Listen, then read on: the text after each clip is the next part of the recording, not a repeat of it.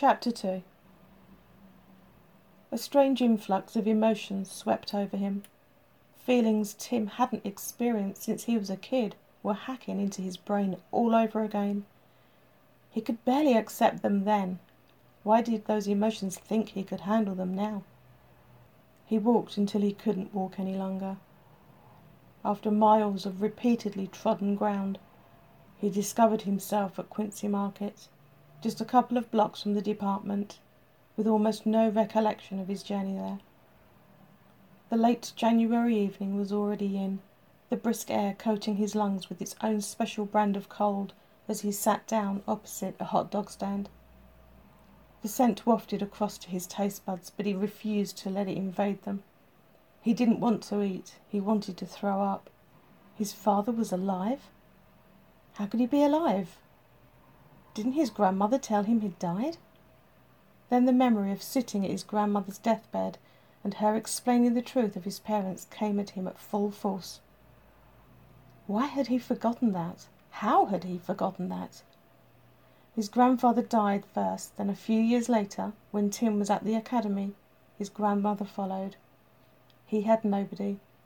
Tim Angel was as alone in the world as any man could ever be, and he accepted that without a problem, embraced it even. It was as much a part of his life now as being a detective was.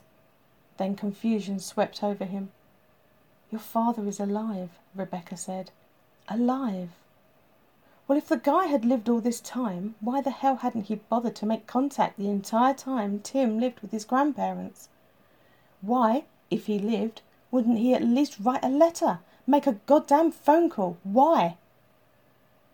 The accident that killed Tim's mother was his father's fault. That he remembered without a problem. But as he absorbed the words again, they were fast becoming a reality. Dad was driving the car. Mum died. But Dad had driven. Therefore, Dad killed Mum. He tried to force the memories from his mind, looking up at the sporadic arrival of evening joggers flitting through the market square. He pulled his collar up around his neck, hunching his shoulders to gain its full protection. He wanted to cry, but with more adult years under his belt than childhood ones, he'd forgotten how. Women did it all the time. They made it look so easy. Jane did it. Why couldn't he? Rebecca said Miss Murray had ordered the search. Why would Jane do such a thing? He shivered in the breeze, plumes of breath leaving his lips. It looked as if it might snow again, the nondescript evening sky suggested. It had only been days since it cleared. The hot dog vendor gazed at him, hoping for a sale. The odd smile every now and then emerged from the wizened mouth, a sign from many years working outside. Suddenly his eyebrows pricked up where he finally caught eye contact with Tim. You want a freebie? he offered, placing the dog inside the roll and coating it with a thick layer of mustard. On the house, man. You look like you could use it. Bad day? Tim raised his hand in rejection, the scent wafting over with full force. Thanks.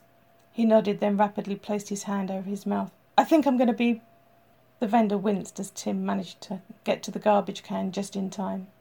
He shook his head as his own stomach wrenched at the sight. He turned his back, hoping to remove the thought of another man's stomach contents from his mind, and focused on selling more hot dogs. Maybe a not so die-hard jogger would succumb this time. Tim stood as tall as he could, wiping his mouth with the back of his sleeve. Despite the cold of the evening, he sweated and trembled with shock. Maybe he'd caught the flu. Maybe this wasn't down to his father at all. Maybe, maybe he should just come to terms with the fact that James Angel was back in his life.